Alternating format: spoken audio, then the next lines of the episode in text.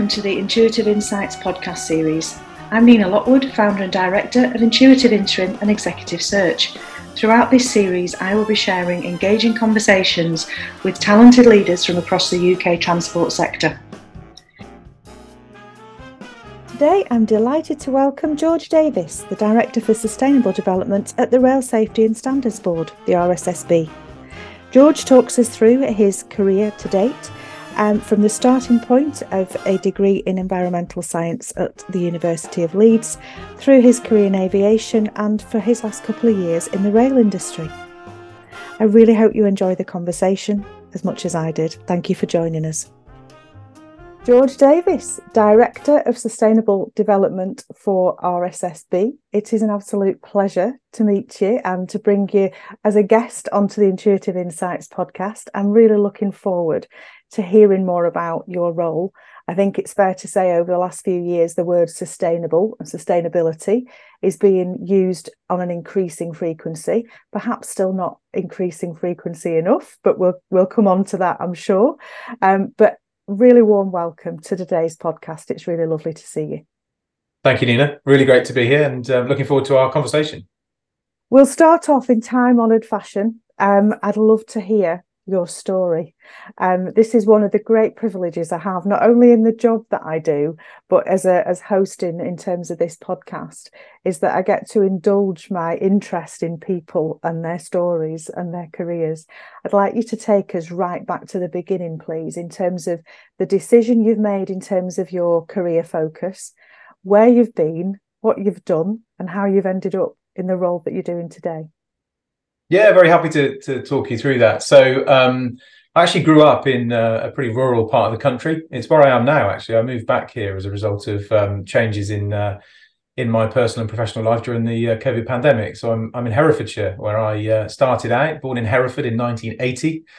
Um, and my father was uh, a racehorse trainer, so um, I've always had horses in my in my life, albeit less engaged and involved with horses um, these days than I was as a, as a kid, but um, they're very much part of, uh, of, of the sort of the background of, of my family. So um, yeah, uh, uh, a rural setting. Um, I'm often out helping my brother on his farm, so being really connected to the natural world ever since you know I was uh, I was a tiny tiny little one really and that really set me um, up for a career in uh, in environmental um, protection, environmental science, and ultimately where we are now in, in the world of sustainability. So my my uh, education followed uh, a fairly sort of predictable path, really, in the in the context of um, uh, local local primary school, high school, um, and then I went off to do my A levels and specialised in in sciences. So I did biology, and geography as my majors, and uh, and also uh, environmental literature and language, which wasn't necessarily my strength, but it was something I enjoyed. Uh, and then off to university, and I did uh, environmental biogeoscience. It was called at Leeds, um, and that really got me into the world of uh, environmental protection, environmental management, and I took some law modules because recognizing that you know business, you know, in the in the in the late nineties, early two thousands was uh, expected to be doing much more uh, in in relation to protecting the environment, and that really got my um, got my juices flowing. Really got my passion for protecting, as I say, the um, uh, the world out there. And I'd also travelled a fair bit. I went out to um, Southern Africa, and I got to see some of those parts of the world uh, in in Asia as well as in South America where um, there was a lot of poverty and a lot of people trying to improve their lot, um, but not necessarily doing so in such a way that we are able to do now in the developed world in, in terms of protecting the environment. So that gave me a really good, um, uh, I guess, backdrop to a career as I've as I've built um, to to date. So following university in Leeds, I went to join the Environment Agency, and they uh, really trained uh, very well the intakes of environment officers that I was part of. So I became a warranted officer, effectively a police police person for uh, for the environment. I had uh, actually had powers of entry. I could go into any location, uh, aside from a domestic premises, but I could go into any location without needing a court warrant if I thought there was something going on that shouldn't be. So I was um, regulating landfill sites. I was doing all the glamorous uh, work behind the scenes, uh, make sure that the landfills were compliant with their permits. Uh, I was also investigating things like fly tipping, and, and was quite driven actually to to catching um, catching those people who were breaking the law. Um, and a number of, of major incidents I was involved with, um, which um, obviously were were hugely damaging to the local environment where they happened. But it was um, really affirming for me to be able to you know take action and, and bring obviously bring those people who were who were causing the problem to um, to justice, so to speak. So that was a really important part of my career, mm. and I got to learn about you know who who not necessarily individually, but who who were the goodies and who weren't perhaps doing the right thing by the environment. So after the Environment Agency, I went to work for uh, an American HSE consultancy firm, and I got into aviation, and that's really where my sort of career in transport became sort of um, a focus. So um, I was working for this American firm, uh, helping their European and um, and UK business operations so um, making sure that their facilities on airports, major airports, as well as smaller regional airports, were in compliance with all sorts of safety and environmental um, legislation, and that really um, aligned with my interest and, and sort of personal uh, passion, really for for aviation, for flight, for travel, as I've mentioned. So was able to, um, yeah, to build a pretty successful career in, in aviation, and uh, that led me to Heathrow. And Heathrow was where I spent uh, the major chunk of my career, actually, about uh, twelve years. Um, and whilst there, I was in a uh, technical standards uh, role and, and, and, driving forward improvements across environmental um, protection and management, not just at Heathrow, actually, because back in the day it was part of the BAA group. Um, so I used to work across um, those other airports that they had, so Stansted, Aberdeen, Glasgow, Edinburgh. Um, and then over the time at Heathrow, I, I took on the leadership of the environmental management team there, uh, working very closely with a whole host of engineers with those people who are running the airfield, but also looking after um, uh, a significant aspect of, of the airport and any airport actually is is the community relations side of things. Mm. So making sure that those um, those affected communities, whether it be in relation to noise or other impacts of the airport, those communities understood that we were working hard to improve and reduce the environmental effects of of the airport.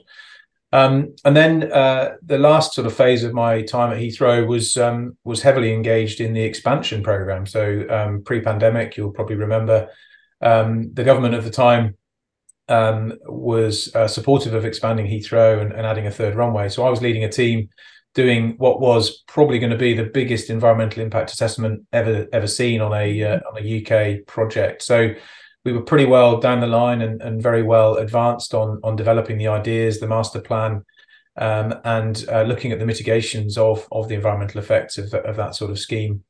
And then along came COVID and also a, uh, a legal challenge that the government um, failed to defend. I'll put it that way. Boris Johnson was um, was not a supporter of expansion, but um, the uh, the airport has has re uh, if you like re-established the national policy statement for expansion, but obviously post COVID uh, the business case is is um, is is not as strong as it was, um, but I would expect to see that sort of thing come back again at some stage in the not too distant future.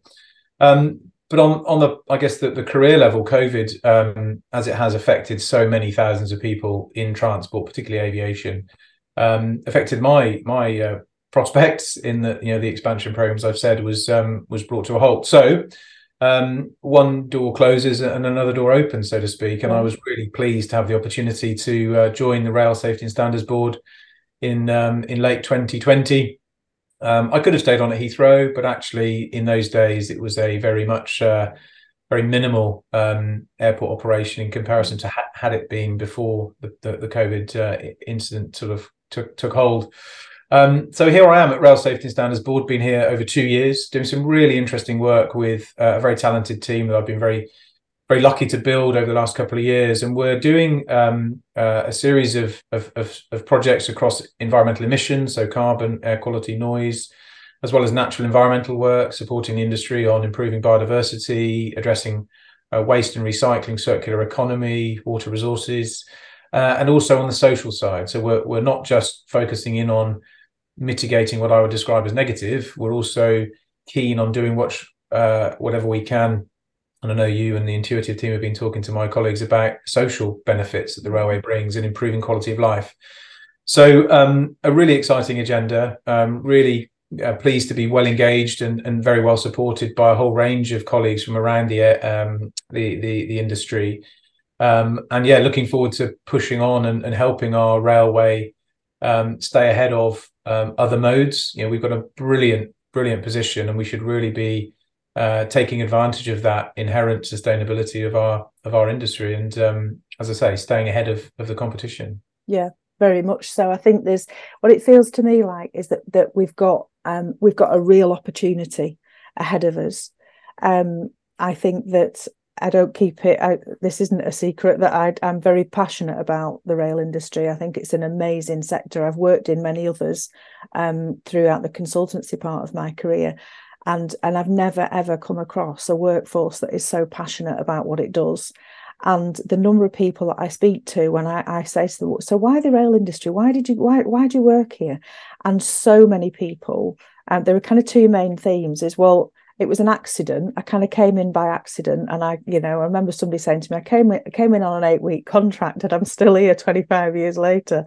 Um, so it's one of those industries that gets hold of you. So two themes: one is it's kind of by accident, but secondly is that um, it's about making a difference. It's yeah. about being part of the economy, about being part of society, about supporting people getting to work, to family, to friends, etc.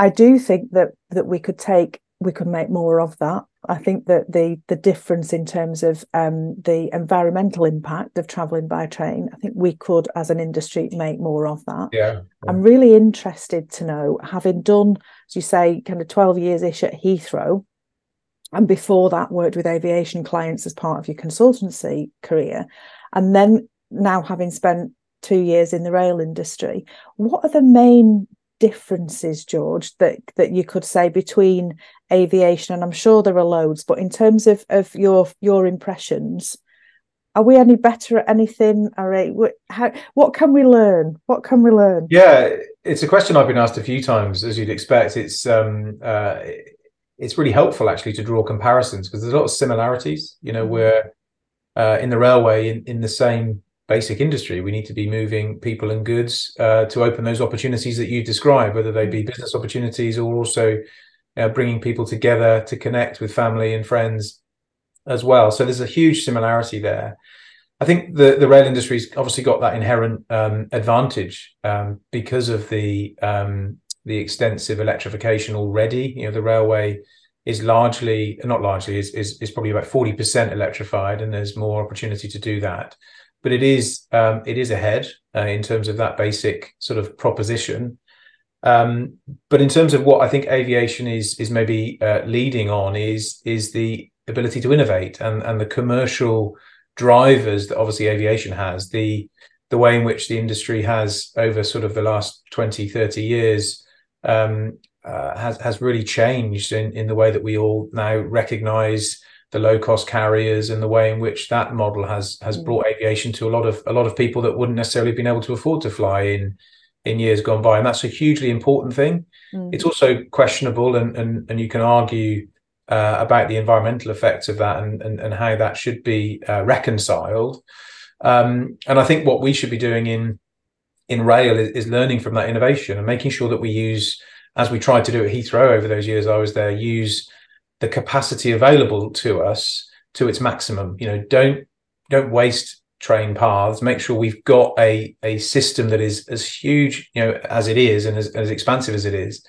Um, making sure that it's optimized, you know, making sure that we do put the right uh, trains in the right locations at the right time to serve the demand. And obviously, we're you know we're, we're going through um, maybe sort of towards the end now of a, of a major change as a result of of COVID and work patterns and the commuting obviously commuting um, frequencies are a lot different to what they were. Um, but that brings opportunity, and we've got, as I say, a system um, with with with capacity that really needs to be maximised. Mm. I think if you look at what aviation does, not just at Heathrow, at, at nearly all airports, um, they are very focused on um, getting as huge you know efficiencies as possible and, and filling airplanes. You know, load yeah. factors as they are. You yeah. know, you struggle to get on an airplane today and, and see very few spare seats. So selling those tickets and getting as much um, efficiency from that operation as you can, I think is is is again a, a, model that we should be trying to pursue. And, and we're seeing it in the industry. Don't get me wrong; it's not like it's absent, um, but we could do more of that. Yeah, I'm interested in the um, the innovation piece on this, and and this probably is quite timely because I received an email um, asking me to contribute to a, um, a pulse survey that the Railway Industry Association are doing around innovation. Yeah. So it really caused me to think because some of the questions, um, you you kind of you answer them as a as a yes, very a lot or in the middle or not very much, but then you have to quantify your qualify your answer. So I've been thinking a lot about innovation just in the last 24 hours. Mm-hmm, mm-hmm. And I'm I'm interested to know your thoughts in relation to the aviation industry being somewhere that that has been innovative. How do we create or how do we improve the opportunity to innovate in the rail industry because I think there are a, flu- a few blockers. Have we got the right environment for people to feel that they can innovate? Mm. And is there an appetite for innovation in your experience? Yeah, I think the appetite is, is certainly there. There are though um, there are blockers, whether they be institutional or um, you know legislative. Um, and I was really encouraged actually when when the plan for rail um, came out, um, it's already two years old, though, as we know. But when the rail, uh, the plan for rail came out, there was quite a, a, few sentiments in there around unleashing the power of the private sector, and I think that is something absolutely that has to form an increasing part of the way the industry operates going forward. Because um, let's face it, you know, our country and, and the economic outlook for um, investment in rail from government is is going to be very limited. Um, so we need to be thinking about where could investment come from elsewhere? How do we bring those private investors in on the right terms um, to to drive innovation and, and, and to bring a different mindset? Um, mm. we've seen some really exciting, I think, developments in the tech sector. Um, and how do we harness that tech um, uh, to promote, to market, to make our rail service attractive? Mm. And, and, let's you know be honest, you know, pe- people don't really mind what type of transport they use as long as it's efficient, affordable, um, and and reliable. And so you know we've got to make sure that rail can play a really important you know integral part in a future mobility service. Um, and, and, we're seeing obviously the you know, the development, albeit um, fairly you know steady and has to be regulated of of autonomous vehicles and mm uh, and, and the way in which you know we we are changing our minds around how we choose to move around the country. Um, clearly, rail doesn't reach every town or every dwelling, every city uh, is served. So intercity, uh, interregional, you know, rail should be absolutely the number one option. Um, so yeah, there's there's plenty we should be um, creating there in terms of that um, new new ways of promoting platforming if you like the the railway yeah to to, to consumers uh, it has to be an attractive choice yeah I think that one of the things that you mentioned earlier as part of your role at Heathrow was around community relations. And then this this kind of has a mm. knock-on thing in my head that says that that engagement with the community um, is is so critical. And I think yeah. there's been some brilliant examples that community rail partnerships are doing where they are bringing that feeling back not everywhere. There is it's still in pockets of the network where the, the the railway station would be the heart of the community the bit where where people would know to go to um, and you know, I think we're we're probably still away from having destination stations. Um, you know, that's what I would refer to as St Pancras, for example. I think I've only ever caught one train from St Pancras, but I go there a lot because uh-huh. it's such a fabulous station. We yeah. can't do that everywhere, but that kind of the the engagement with the community which then kind of is is taking me into another question I have around sustainability because if I think of the word sustainability, I'm all, I'm into climate change. My head goes to, um, you know, the environment. But increasingly, I'm hearing talk people talk, and you've mentioned it yourself this morning in terms of that social side Absolutely. of sustainability. So, how do you see the rail industry impacting on that? How do we how do we do that that piece? Well, I think you're, you're absolutely right in the context of, of, of stations as places and um, developing the the immediate area around a station so that it is attractive and and and not just a, a, a point of access and egress to to to travel. Um, and there's some brilliant examples out there of, of, of where the stations are becoming much more of a community facility.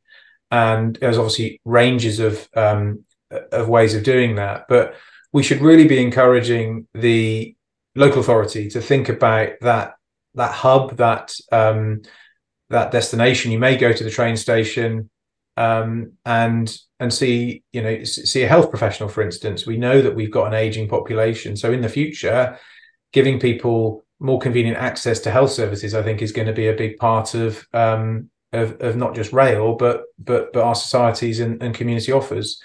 And you're right. I mean, the the the environmental sort of um, movement has done a really good job at, at, at highlighting the the effects of of, of climate change, and, and we just had the hottest June on record, mm. um, um, which, which, is alarming, and we've clearly got to be focused hard on addressing that. But if you talk to a railway professional about what they need to do at 2050 or by 2050, they'll be thinking about 10 to 9 this evening because they're operationally focused. So um, we, you know, we, we've got to help make the uh, the offer of um, of what the railway can do in the locality real today. Mm. Um, and you know, there's there's so many choices that we can um, that we can make better, in my view, if we look outwards from our stations into the communities around us and make sure mm. that there are facilities, whether, whether they be health facilities or childcare facilities. Uh, retail obviously is a big part of um, of the attraction. Mm. So and, and I encourage local authorities wherever possible to to work with Network Rail, to work with the train operating companies, as I know it is it is happening in some locations. Mm. Um, but to the point I made earlier on about you know the, the, the private sector piece, I think the you know, the way in which some parkway stations have been developed, whether they be on the Chiltern line or near where I am on, on Great Western, it was a really impressive developments that have seen a future um, connecting new or existing developments to um, to the rail network. So mm that's the sort of thing I'm I'm really pleased to see. So Worcestershire Parkway is a prime example. The station I use a lot, um, and over the next few years, we know that that area around Worcester, alongside the M5, there is going to be developed. Um, but what we've done with the railway developing the station there is provided a sustainable choice for people to get to and from London, to and from Birmingham, mm. and to and from South Wales and um, and the West Country, which is which is fantastic for that part yeah. of Worcester. Yeah, there are some great pieces of work being done really great. And i'm in a, a, a privileged position because i i am a, a, judge for the national rail awards mm-hmm. and we've just finished in the middle of june we always do the due diligence meetings. I sit on two panels one is outstanding teamwork and the other is outstanding personal contribution. So i spend literally four days every year listening to, to some examples of the great stuff that's being done out and about on the network. Um, and it's it's so inspiring. There's some fantastic stuff being done. Um, and it's and it's great you, you know some great examples that you've just shared there it's that idea of let's let's spread the word. Let's yeah. let, let's, let's kind of recognize what's being done especially around the stations the community engagement and that whole social value piece which seems to be becoming increasingly well i think it's always been important but there's an increasing awareness of the importance of it um, so I'm hoping I've not stolen any of your thunder here because we're kind of getting into some detail in relation to how the railway could do things differently um, in, in terms of this heading under sustainable development. One of the um, one of the questions that I ask my guests on the Intuitive Insights podcast is um, around your three wishes in terms of the industry moving forward where are the opportunities? What can we do differently? And if if i was to get my magic wand out and say right george i'm going to grant mm. you three wishes for what we could do differently better more of in the rail industry what would those three key areas of priority be for you with your hat on in terms of director of sustainable development?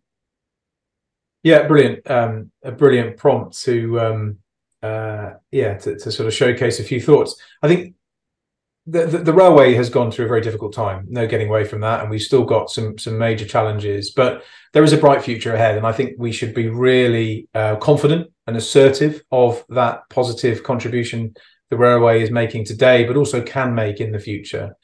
Um, so I think there's there's a, a, definite wish around making sure that we are um, promoting and and demonstrating the value of rail, not the cost of rail and you know we we we should be pushing back against this um, you know, there's criticism from some corners where rail, you know, is is heavily subsidised, and why should it have the funding it has? Whereas actually, that in my mind is uh, is investment in communities. That's investment in jobs, careers, not just jobs. Actually, these are um, uh, brilliant opportunities throughout our network for for people to come and, and, and develop their skills to to to run the railway in the future. And and you know, there's many many thousands of different uh, types of roles out there. So I think there's that that point around um, around perception and adjusting the narrative, which I think has been a little bit too too negative of late. Yeah.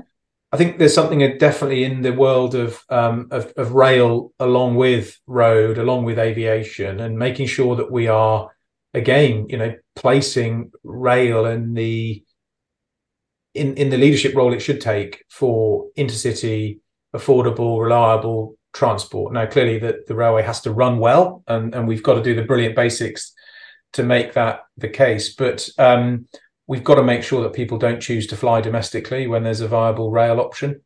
Uh, and I think what the team have done at Lumo and Martin and, and, and the group around him there have, have, done some brilliant, disruptive, innovative things to bring that open access operation to to serve London to Edinburgh. Uh, and good luck with you know with with others that are following. I know there's um, other routes from southern Wales and, and also Scotland coming coming in uh, mm. hopefully in the near future. So that sort of thing will help to give more options. Um, so uh, perception of rail is a leveling of the playing field, um, and and I think we've got a huge opportunity now with reform. And I spend a, a fair bit of time uh, along with the Great, British Railways transition team and, and helping to think uh, shape some of their thinking and and, and open perhaps a few different ideas uh, with them. And so I'm thinking, you know, we we are looking at a guiding mind for the railway, um, but it should be a guiding mind that's a very collaborative mind with other modes, um, because let's face it, you know, the road sector has a very significant challenge, a very similar challenge to us. Mm. So where could we work much more um, integrated with road? Where could we work more integrated with active travel, uh, and particularly um, other types of of, of um, of, of, public transport, you know, mm-hmm. serving serving the network where the railway doesn't reach. And that comes back to the point I made earlier on around around technology. So there are three wishes in there somewhere, Nina, but um, hopefully that's given you yeah, a flavour where I'm it, thinking. It's definitely music to my ears because that whole kind of piece around promoting and demonstrating the value of rail and doing what we can do to change the perception, the mm-hmm. outside mm. perspective, if you like, um, I think that, and I, have been quoted a number of times just recently as, as saying, and I will keep banging on about it, it's the best kept secret in terms of, of an industry sector that is exciting. It, it is innovative. It is ambitious. It's it's a brilliant place to work, but we don't tell enough people about it. And whilst we're very good amongst ourselves at saying, well, we've done this well and that's going well, and look at this piece of work, mm. um, we could do more in terms of, of pushing that out and, and working to change that perception. And I, I think a key word that you've that you've used there, which is kind of looking at this as an investment rather than a cost and I absolutely know that there'll be people listening to this who are kind of yeah it's but it's it's HMT that that are focused on that. It's it's not us as an industry that's focused but the behavior from government is not helping in terms of um, that perception. Well it's yeah it just costs us a lot of money as a taxpayer and what value do I get out of it and etc etc it's changing that narrative and that is I, I fear quite a long journey. But one which if we're all pointing in the same direction, then we've got a better chance of achieving. Um, so I think some some really positive stuff there. Um, and something which is really, really interesting to me because it doesn't come up very often is this collaborative approach. We're very good at collaborating in in rail, mm. but hmm. I'd I'd love to hear about stuff that's happening outside of that in terms of yes, I know that there's some stuff happens with bus, and and maybe because we've got train stations at, at, airports, maybe there's some stuff going on with aviation, but the, but roads, oh, So, like, how does that work? How's that mm-hmm. happening? The active travel piece. I'm speaking yeah. to more and more people who are who are involved in that and involved in promoting that. Um, so, some really good food for thought there in terms of of how we could do things differently. Yeah, and, and you know, there's uh, I think great leadership coming out of of, of the devolved nations in, in Wales and, and also in Scotland, but I think the Welsh in particular they're taking a very hard look at their road building and road development um, uh, pipeline and making sure that they're only taking really forward those schemes where they can be justified both on a social and, and environmental carbon level. Um, and they're investing heavily in their railways and they're building new stations and they're electrifying the core valley lines. And I think that's obviously a, a smaller scale, but a very important mm. um, uh, for the future of Wales. You know, a very important set of developments, and I think you know that's going to prove uh, to be very very sage and, and wise wise decision making. Mm. Um, you know, we've got opportunities to do similar elsewhere in, in the country, both in England and obviously up in Scotland. There's there's progress, um, but we've got to be able to make the case. You know, we're in a challenging economic situation to say the least, um, and you know, with HMT ultimately uh, holding a fair amount of the uh, the influence over what, what's you know what's spent and where it's invested you know we've got to mm. make the best case um, and we should be doing that i think in a collaborative way and not competing with um, with road particularly um, and also justifying investments in, um, in, in making sure our railways accessible because um, it isn't often the most accessible choice um, mm. and there are benefits of having city centre rail stations and there's also disbenefits of having those because of where they are in terms of access so yeah so much that we could um, that we could go and, uh, lots and to dive do. into the detail. Yeah, yeah, lots to do. And you and your team have put together um, a plan, haven't you, recently? The, the sustainable rail strategy. That's right. And, and so, kind of a, a, a, guidance, if you like, for the industry, and you've worked with the industry to put this together. Yeah. So, so this is kind of right the plan moving forward. Um, what what's how can we expect to see more of that, George, appearing yeah, around it, and it, about? it's it's um uh it's pretty well concluded in terms of the development phase. It has been a co-creation exercise. So the Sustainable Rail Blueprint, uh, as it's now known, we've um uh, we've developed the, the, document. So it's about fifty or sixty pages of um uh, of really quite detailed in some parts um, guidance, as you say, in terms of suggesting where we need to take action and and and proposing initiatives that in some cases are already underway and others um, should be picked up and progressed. Um, and I'm just concluding at the moment the um, the plan to launch the the blueprint, uh, discussing that with the Department for Transport, who uh, who were very grateful for funding the initiative. But essentially, it's a comprehensive and, and credible plan for sustainability um, across across the railway, and it provides, uh, I think, what what many people have already told me is you know is is really useful guidance because um, it is a big, broad set of issues with mm. often um, quite complicated and and and, and technically uh, difficult sort of topics. So we're here to provide that advice, and um, like we do across standards and and safety, indeed, the, the Rail Safety and Standards Board, mm. um, you know, we we are really keen to work forwards with members, but also with the industry as a whole. Um, so yeah, watch this space. We're we're really Brilliant. close now to uh, doing some promotion and, and launching that. Fantastic. I shall uh, I shall make sure that I'm watching for it and I shall promote it through through whichever channels I've I can as well because I've um I've had sight of it. I've had sight of the, the draft document. I've seen the one pager which yeah. works for me. You know that and I know that there will be people who will kind of scour through the document and pick out loads of amazing ideas and, and things that they can do. The one pager summary of it for me was just perfect because it kind of covers so much, but but so much amazing work being done um, and, and and I'd certainly like to support getting that getting that word out and getting that communication out. So we'll do what we can in our small way um, uh, to help.